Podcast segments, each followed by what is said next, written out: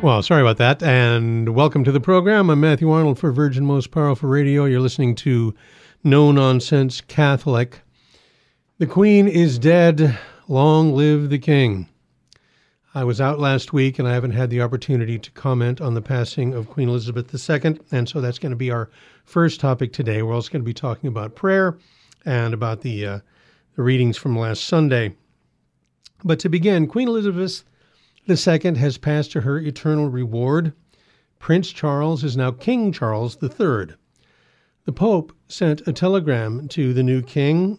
Uh, it said, Deeply saddened to learn of the death of Her Majesty Queen Elizabeth II, I offer heartfelt condolences to Your Majesty, the members of the royal family, the people of the United Kingdom, and the Commonwealth.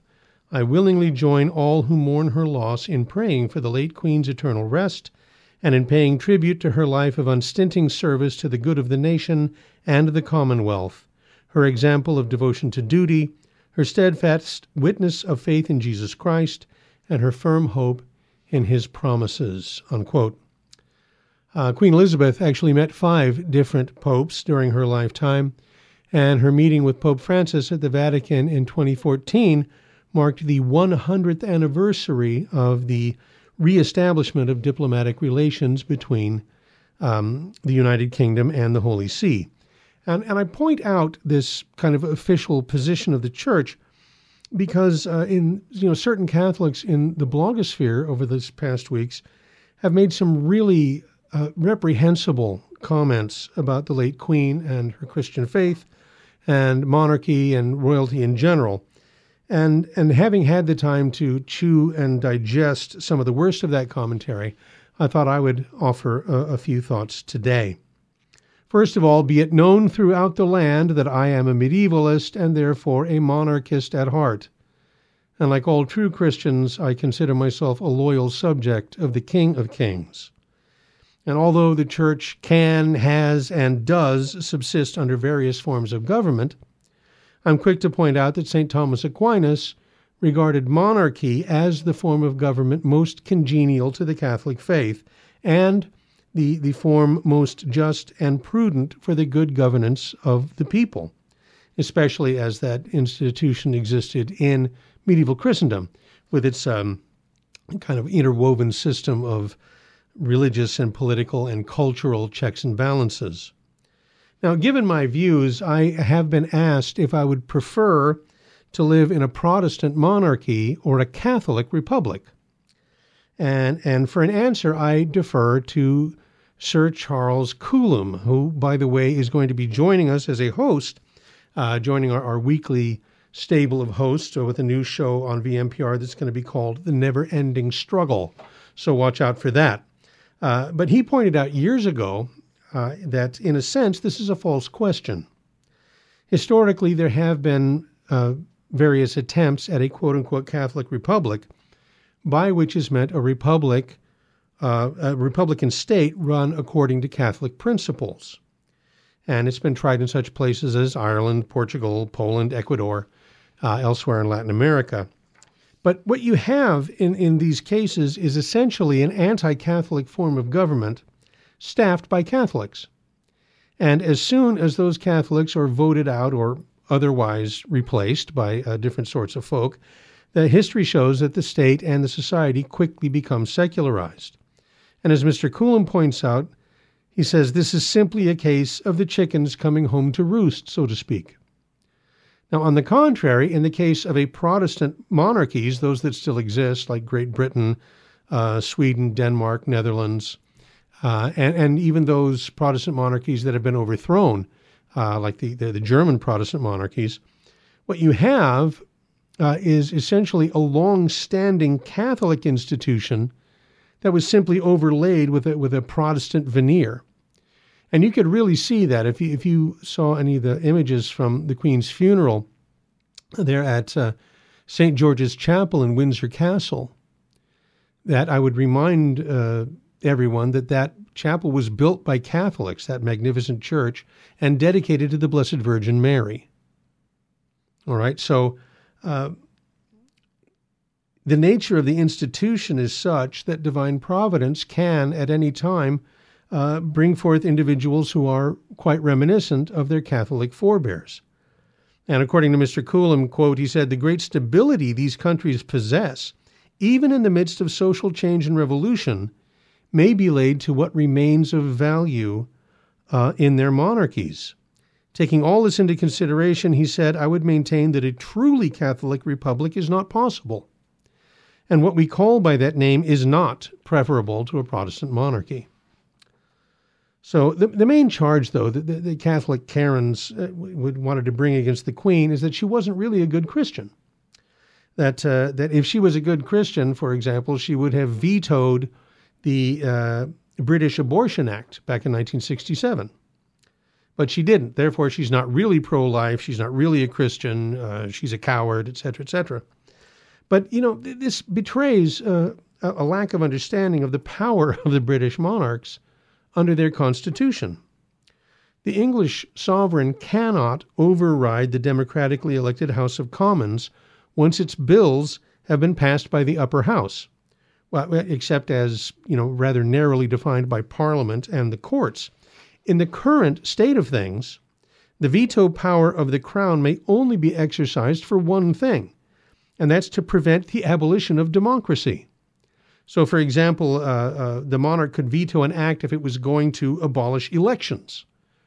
Now, that might seem ironic, but the modern British monarch's role is to be the final protection for their kingdom's democratic constitution.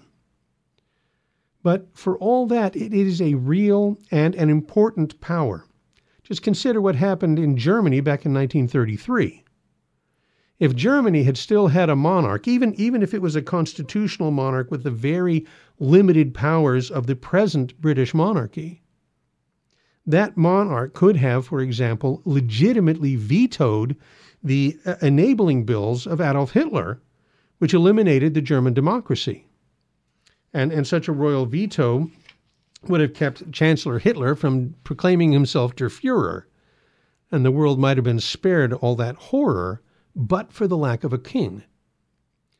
And now, uh, you know, on the contrary, um, as the Catholic Karens propose, for, for Queen Elizabeth II to have unconstitutionally vetoed a bill passed by the Parliament, even one as immoral as the Abortion Act of 1967, would have been an act of treason.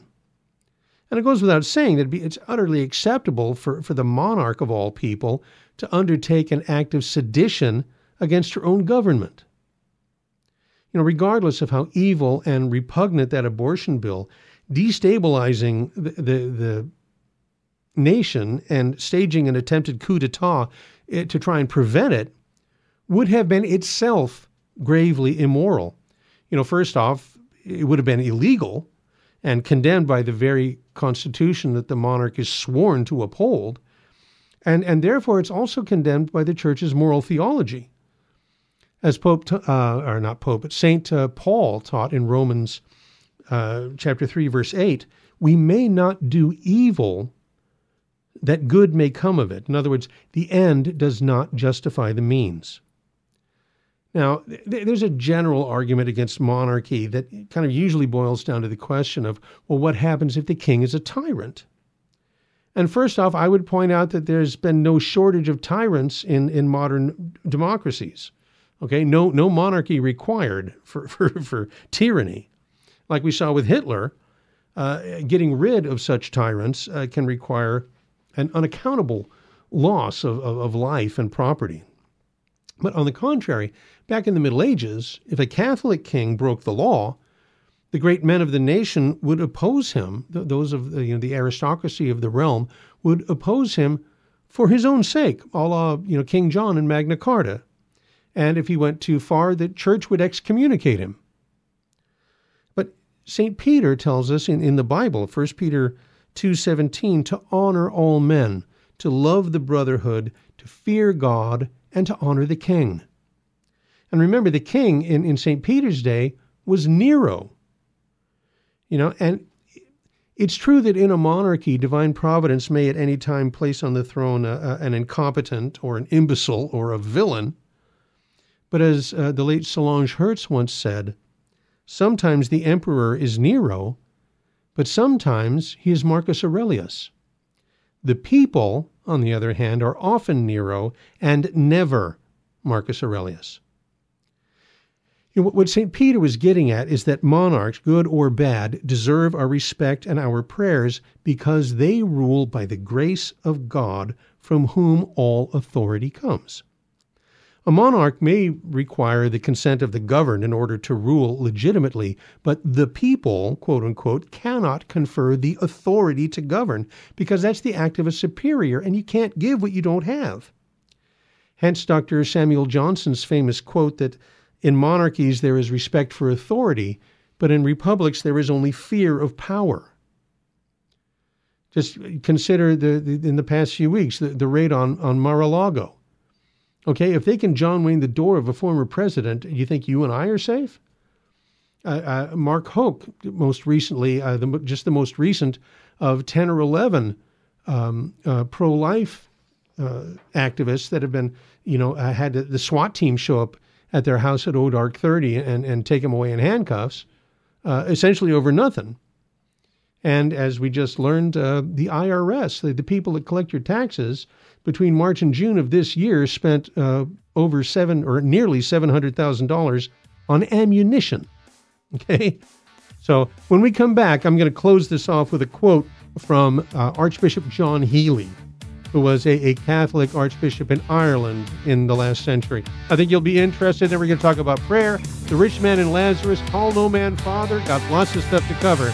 Stay with us here on No Nonsense Catholic at Virgin Most Powerful Radio.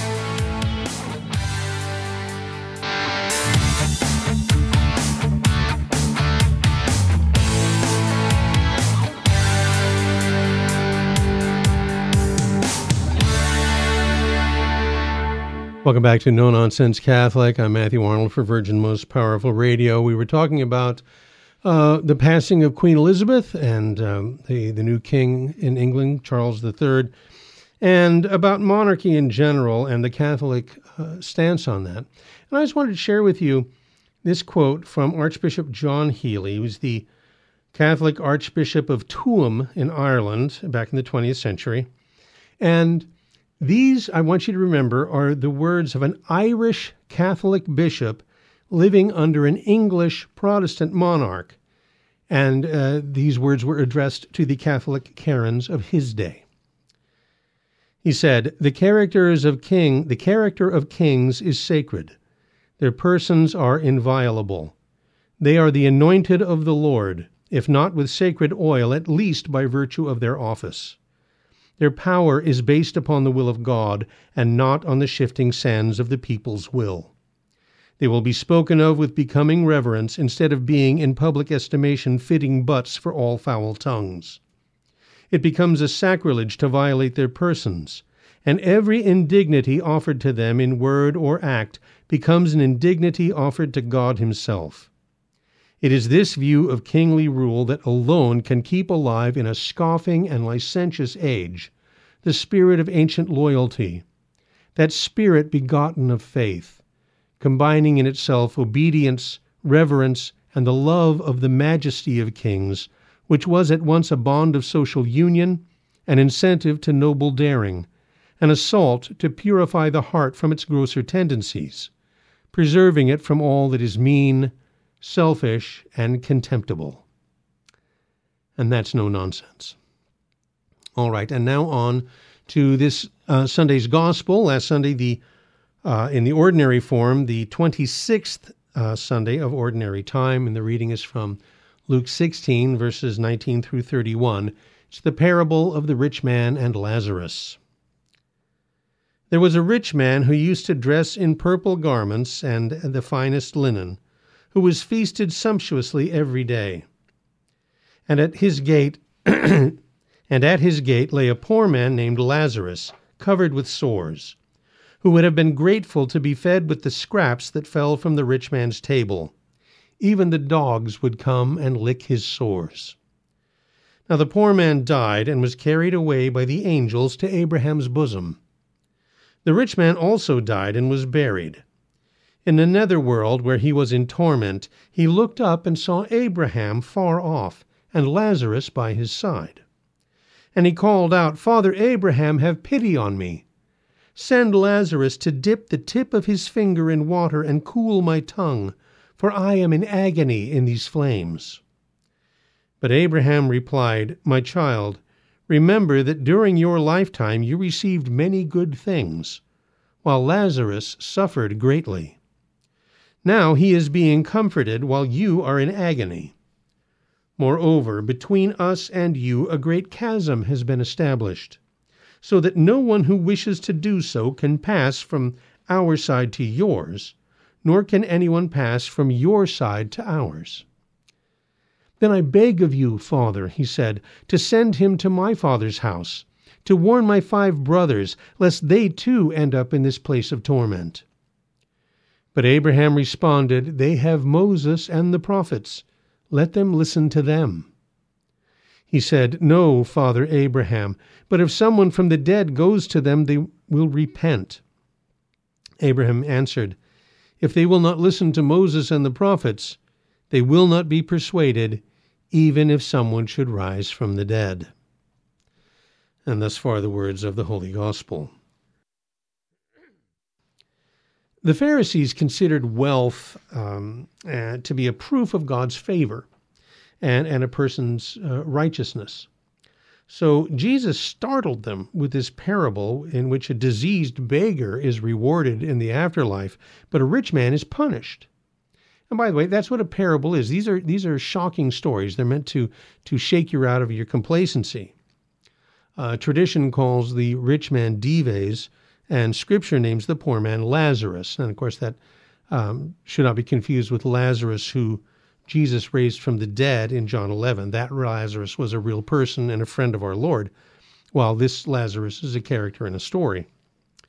Uh, and in the parable, the rich man goes to hell and but not because of his wealth. Rather because he was selfish, because he refused to, to help or take care of Lazarus or, or you know to take him in or even just to, to feed him. The rich man was hard hearted in spite of all his great blessings. So the, the point is that the amount of money that we have is not as important as the way we use it.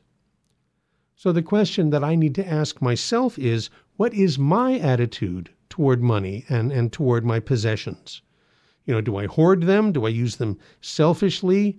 Or do I use them to help others? Now, now the rich man wanted to warn his five brothers you know, that they not share his fate, you know, in hell. And he thought that they would surely listen to a messenger who had been raised from the dead. I'd Send Lazarus. But Father Abraham said that if they did not believe Moses and the prophets, who spoke constantly about caring for the poor and caring for widows and orphans, that not even a resurrection would convince them. And you notice the irony, of course, in our Lord's statement. He was on his way to Jerusalem to die, uh, you know, fully aware that even after he would rise from the dead, most of the religious leaders, most of the people of the day would not accept him. You know, they had their own preconceived notions about the Messiah and the kind of salvation that he would bring, and neither Scripture nor the Son of God himself could convince them otherwise. And sometimes I wonder if my ideas about about the church and, you know uh, and the world and you know what's going on are, are not similarly myopic. Our Lady of Good Success, uh, 400 years ago, she promised that there'd be a marvelous restoration in the church after the turmoil of the second half of the 20th century. But will that restoration look exactly like I expected it will? You know, that's probably best to leave that to God to, to and to pray that I recognize it when it does happen, you know, if it hasn't already. And like I've often said, the greatest event of all time was the death and resurrection of our Lord Jesus. But how many people that day at Calvary understood what was going on? How many thousands of Christians endured centuries of persecution before the early, you know, in the early church, before the Catholic faith became accepted? How many of them thought that things couldn't possibly get any worse and that Jesus would surely come back any day now? You know, it, it, it sounds like my Facebook feed, you know, but it's something to think about. Uh, also, we get in this uh, uh, passage of the gospel the term Abraham's bosom. This is uh, in Jewish tradition and in, in, in, the Bible here, it's the biblical name for what theologians call the limbus patrum. That's the limbo of the fathers. And that is the, the place where the souls of the just lingered after death before the resurrection of Christ uh, opened the doors of heaven. So limbus or limbo literally means border. Therefore, while, while Abraham's bosom is technically part of, of the netherworld, of Hades, um, it represented the remote periphery of Hades. Uh, and as Jesus relates in the parable, Abraham's bosom was a place of peace and refreshment and completely separate from the hell of the damned. And when Jesus told the good thief, for example, on the cross, Amen, I say to you, today you'll be with me in paradise, he wasn't referring to heaven, but the limbo of the fathers, or Abraham's bosom, which is where Jesus went when we say in the Creed he descended into hell. Now, th- this passage also directly relates to a, a common bit of what I call Catholic kryptonite, you know, one of those things that our separated brethren will, will throw at us to try and convince us that Catholicism's not biblical. Why do you Catholics call your priests father when Jesus said, Call no man on earth your father, right? That's Matthew 23, verse 9. And, and our separated brethren make this objection based on the words of Jesus regarding the scribes and Pharisees. And, and here it is in context. It's Matthew 23, 6 through 12. They loved to have places of honor at banquets and the best seats in synagogues, and to be greeted with respect in the marketplaces, and to be addressed as rabbi. But do not allow yourselves to be called rabbi, for you have only one master, and you are all brethren. Call no one on earth your father, for you have but one Father, and he is in heaven. You must not be called teacher, for you have only one teacher, the Christ. The greatest among you must become your servant. All those who exalt themselves will be humbled, and those who humble themselves will be exalted. So the question is did, did Jesus want to be taken literally when he said, Call no man on earth your father? Well, the church says no, and, and here's why. In the ancient Near East, father was a title of human respect, as was teacher and master. And here, Jesus is using figurative language to emphasize that all legitimate authority comes from God and that sincere believers should not be concerned with titles or salutations or popularity or, or places of honor. Obviously, Jesus does not abolish the words rabbi and father and teacher. Rather, he's condemning ambition and authoritarianism on the one hand and, and blind servility on the other.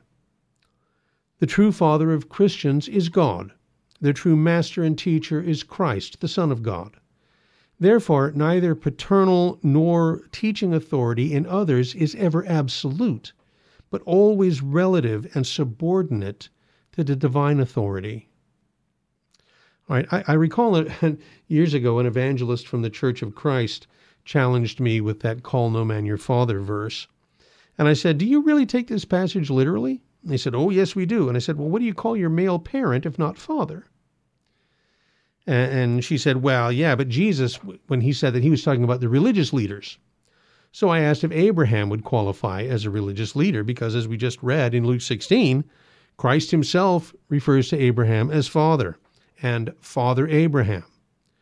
Uh, likewise, in John 3:10, he addressed Nicodemus as teacher. Are you not a teacher of Israel? St. Stephen in Acts chapter 7 addresses the Jewish elders as fathers. And to go on better, St. Paul refers to himself as both a teacher and a father of the faithful. He said um, in 1 Corinthians 4:15, "Even if you have countless instructors, that is teachers, even if you have countless teachers in Christ, you have not many fathers.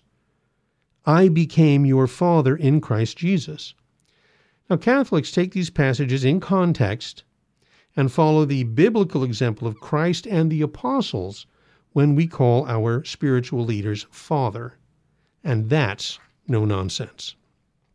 Okay, um, I talk a lot about um, the rule of life as a Catholic on this program.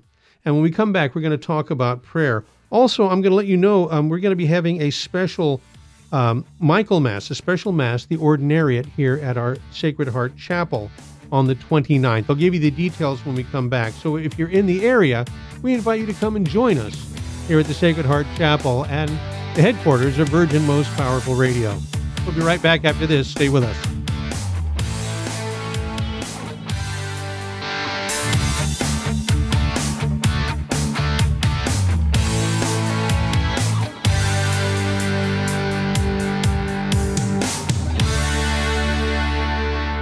Welcome back to No Nonsense Catholic. I'm Matthew Arnold for Virgin Most Powerful Radio. You may or may not know that here at the Sacred Heart Chapel, we have uh, an Anglican Ordinariate community, Our Lady of Grace Catholic Church, who regularly have their liturgies here. And the, the Anglican use liturgy is uh, fully Catholic and absolutely beautiful. Uh, it, it's very much like uh, if you were to go to the to the traditional mass and and hear it in English with the uh, with the traditional translation, and, and it's um, it's it's quite uh, moving. And everybody's invited. They're inviting the public to come on the 29th, which is uh, Thursday, September 29. They're going to have a uh, um, Saint Michael the Archangel chaplet, and they're going to have vespers and pray the Angelus. Uh, that's going to start at five o'clock. In the evening at 6 p.m., they will have the Holy Sacrifice of the Mass uh, celebrated by Father Glenn Batten. And at 7 p.m., they're going to have a Michaelmas meal and, and then a spiritual warfare presentation at 8 p.m. So they uh, have a suggested donation of $10 for the meal and, and $10 um, the presentation, uh, the uh, spiritual warfare presentation, um, uh, $10 per individual or 20 for the whole family and they're asking you to RSVP to um, Edward Padilla and Richie. The the printout you gave me cut off his phone number and uh, email address. So uh, it's killing me. They want you to RSVP, and uh, I will do my level best before the end of the program to get you that information where you will RSVP to, so that you can let them know that you're coming. And I hope that you'll be able to uh, join them. All right. Um, I've been talk. I talk a lot about, on this program about what I call a rule of life, that you have a, daily regimen of uh, prayer and uh, activities and so forth to uh, keep yourself uh, living a good Catholic life, and, and of course that includes daily prayer and meditation. And I know I talk a lot about prayer on this program, uh, liturgical prayer and personal prayer. Uh, but it's only because prayer is so essential to your relationship with Christ. Communication with our Lord. That's, that's what religion is all about. And, and I take as an axiom St. Bernard of Clairvaux's uh, kind of guiding principle for theology. He said, It is to protect and preserve orthodox belief in the minds of simple men. Now, uh, you know, when St. Bernard says simple, he doesn't mean you know, he's not calling the faithful ignorant or, or uh, much less stupid. For him, the, the, the term simple means humble. And humility is the first requirement of being a, a true subject of Christ the King. But I know, I know that many of us find the prospect of regular daily prayer uh, to be daunting, to say the least. And there are challenges to overcome, uh, not the least of which is our own anxiety about doing things right and, and uh, the feeling of guilt when we fail or feel like we've failed to do that. But be not afraid. This is one of those cases where, you know, being simple and little in your own estimation, where, where humility is your greatest friend. Now, uh, um, there's a fellow named Rick Hamlin who writes a great deal about prayer. He's an author of a number of books. Uh, he's the former executive editor of Guideposts magazine. And he wrote an article that I saw recently called How to Pray 30 Ways to Move Forward in Faith. And uh, I put a link to it up in the, uh, in the show notes. It'll be there. Now, um, what he says is that insecurity about daily devotion is really fertile ground, and that all it needs is for you to plant a seed, uh, just a mustard seed, he says. And, and he offers 30 different ways that you can plant that seed. You know, it's like a, one a day for, for a whole month is the idea. So I'm going to share some of them with you along with my comments. And the first thing uh, he suggests is to listen. You know, Bishop Sheen was fond of saying that prayer is a dialogue, and half of a conversation is listening. So you know, Hamlin says that as a kid, he used to wonder how the people in the Bible were able to listen to God, were able to hear God. You know, how did they do it? He says, and then he'd hear his mom say, You have to stop talking all the time and listen to me. Probably a common uh, uh, occurrence for us all. But that's the key to be to be quiet, to to be silent, to schedule a time when you can be silent with God, even if it's just a few minutes. And, and that's particularly good advice if, if you can spend some time before the Blessed Sacrament. And even if you can't physically go before the tabernacle, you can do so in spirit and listen. Uh, the second thing he says is find a place. Oh, God can find you anywhere. okay. Uh, but it's easier to pray if you go back to the same place time and again. Make it your holy place. Uh, even if it's just an, an old easy chair, or even if it's just you know the, the, the rocking chair in the corner of your bedroom, whatever. Uh, Thomas à Kempis talked about the cell or the you know the, the room of a cloistered religious, and how time spent praying there, especially early in your monastic life, makes that cell, makes that place become like an old friend. And and you know to borrow an overused term, it becomes your sacred space. And and it's one that you choose and you you bless it with your prayers and you make it your own now for me weather permitting i like to go out in the backyard and i, I look at the leaves of the neighbor's trees and i listen to the birds and i have my iphone set up to play some nice uh, medieval music instrumental music. But if it's too cold or too hot um, I, I pray in my comfy chair in the living room which is also next to a window. And you know first thing in the morning when nobody else is up, I, I put on my medieval music on low and, and I make my morning offering and my morning prayers, and then I pray the, the morning prayer, the liturgy of the hours. Now that's just that's my chosen prayer regimen. So I want to talk about how you can make a daily commitment to personal prayer. It doesn't necessarily require you know such a big investment of time or you know uh, an investment in liturgical books or whatever. Um, Rick Hamlin recommends uh, that you quote breathe a prayer, and don't you know don't worry about you don't have to turn on your New Age alarms. this is a, an entirely Christian concept. Scripture says that God breathed life into man. He breathed into man the breath of life. And in Hebrew and in Greek, the, the words for breath, ruach and pneuma, respectively, um, are synonymous with spirit. So using your breath in prayer is kind of a, a way to, to reconnect with that. I mean, I know a priest uh, who advocated breathing, if you will, the Jesus prayer. You know, Lord Jesus Christ, only Son of the living God, have mercy on me, a sinner. That's the Jesus prayer, they call it. Now, he would say that, you know, you can either do it mentally, you, you know, uh, Lord Jesus Christ, only Son of the living God, as you inhale, have mercy on me, a sinner, as you exhale. Uh, you can even say it as you uh, breathe in and out, but you, we can't do it audibly. Um, but you know, it's not meant to be heard by anyone but our Lord, so that's okay. Um, the point is that rather regular rhythmic breathing has a calming effect. I mean, there's nothing that's physical. There's nothing supernatural about it, but it becomes a Christian spiritual exercise when you add the prayer to it, even if that prayer is just one word you know, again, uh, a new priest that uh, talked about how the readings, a Novus Ordo priest, saying that the readings at Mass, he said, it's too much. You've got, especially on a Sunday or a holy day, you've got an Old Testament reading, you've got a, uh, a New Testament reading, you've got the responsorial song, you've got the the uh, Alleluia, and, and then you've got the, the uh, Gospel, and of course all of the various prayers that are taken out of the Bible that are run throughout the Mass. And he says, you know, you, you you can't do like this whole biblical exegesis on all of those readings in, in the homily, you know, uh, no matter how good you are. And and he um, said, you know, it's too much to take in. And so he would always just pick uh, a verse, like one verse.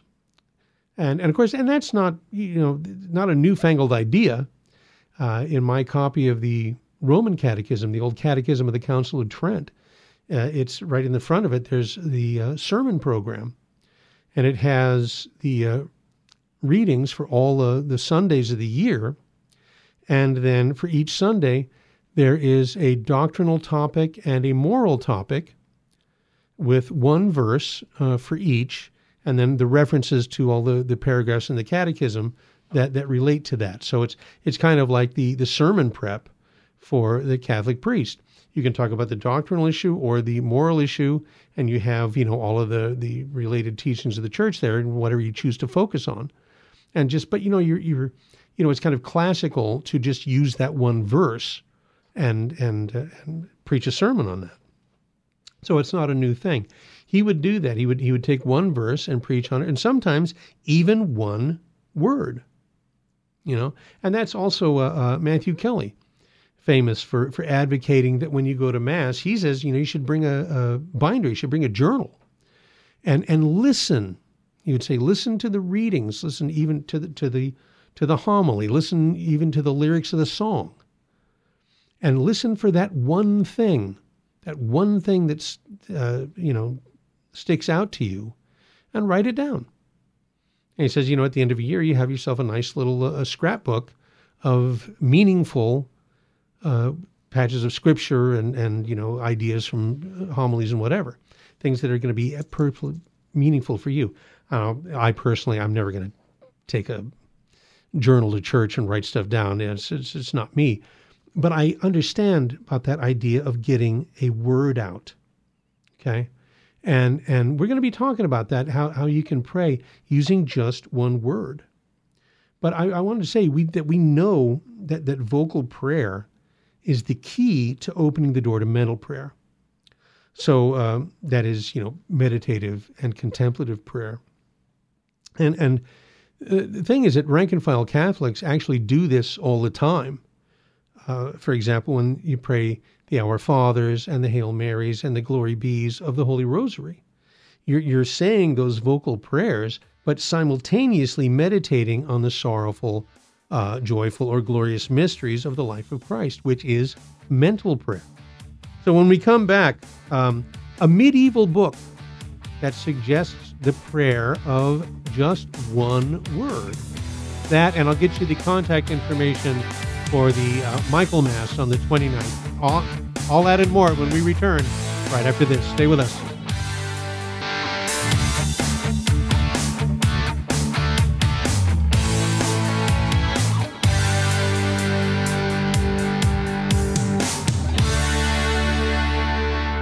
Right, welcome back to No Nonsense Catholic. I'm your host, Matthew Arnold for Virgin Most Powerful Radio.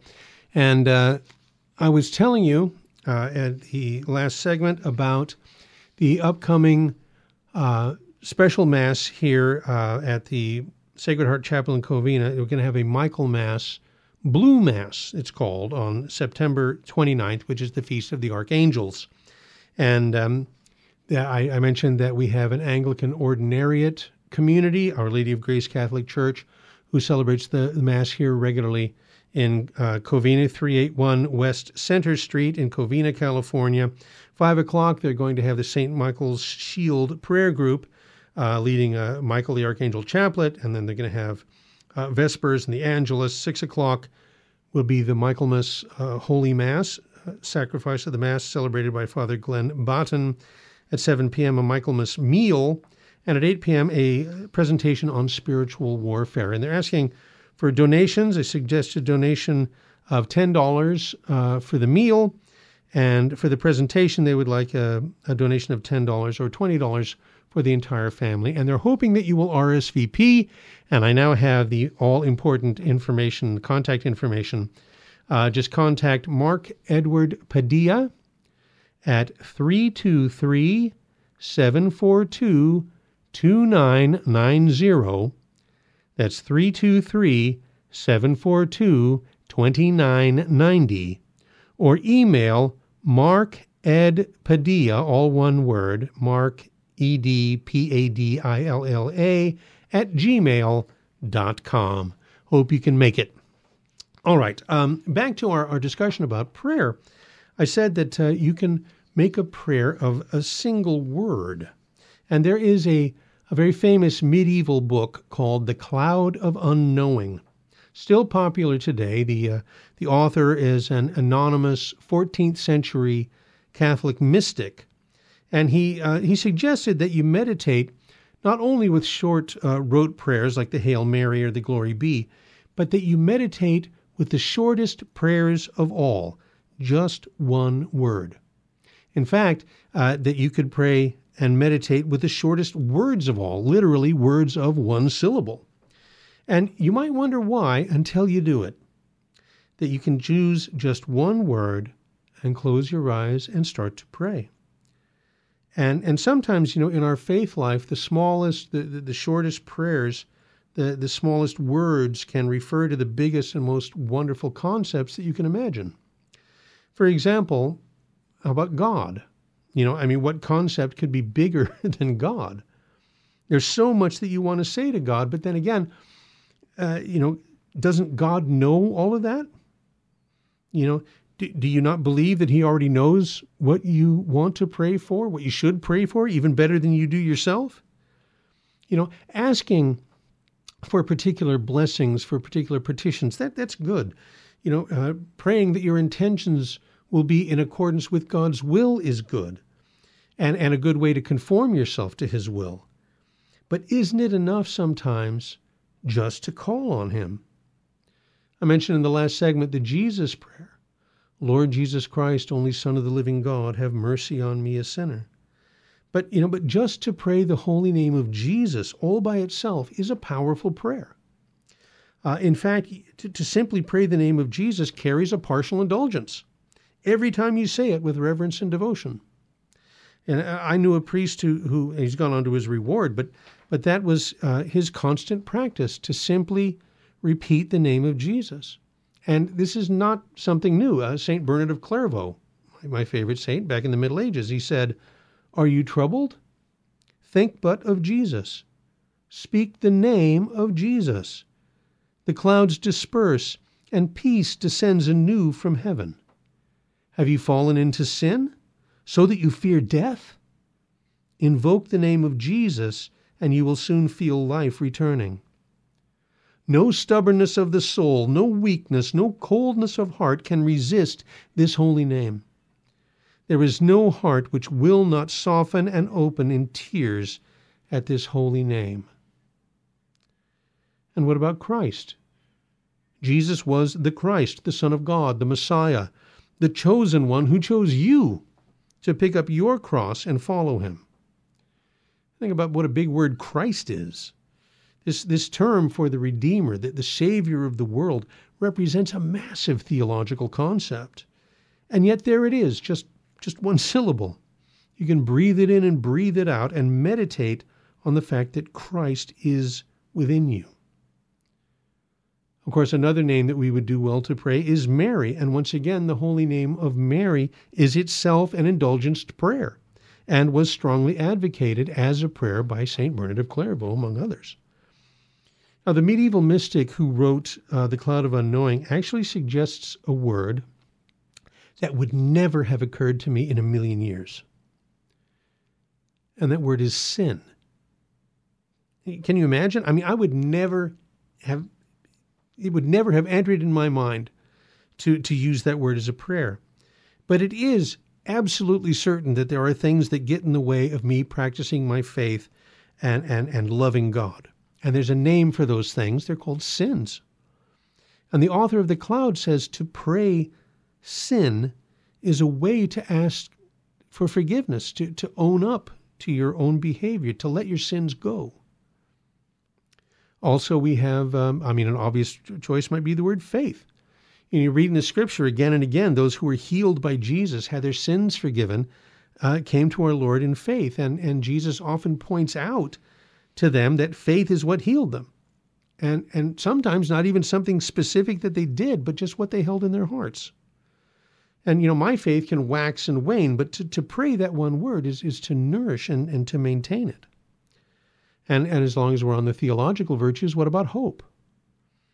Confidence in institutions like governments and the media and even the church is at the lowest point. I mean, it's at an all time low. But in a world where so many people feel so broken and so betrayed and find it so hard to trust, that word hope reminds us that there is one who is completely trustworthy, who is kind and merciful and faithful to his promises. And then, of course, there's love. I mean, that seems like a no brainer. Uh, God's love enriches our lives. Love is our way to God. In the Holy Bible, St. John tells us that God is love. And St. Paul says that in this present life there remain uh, faith, hope, and love, these three, but the greatest of these is love.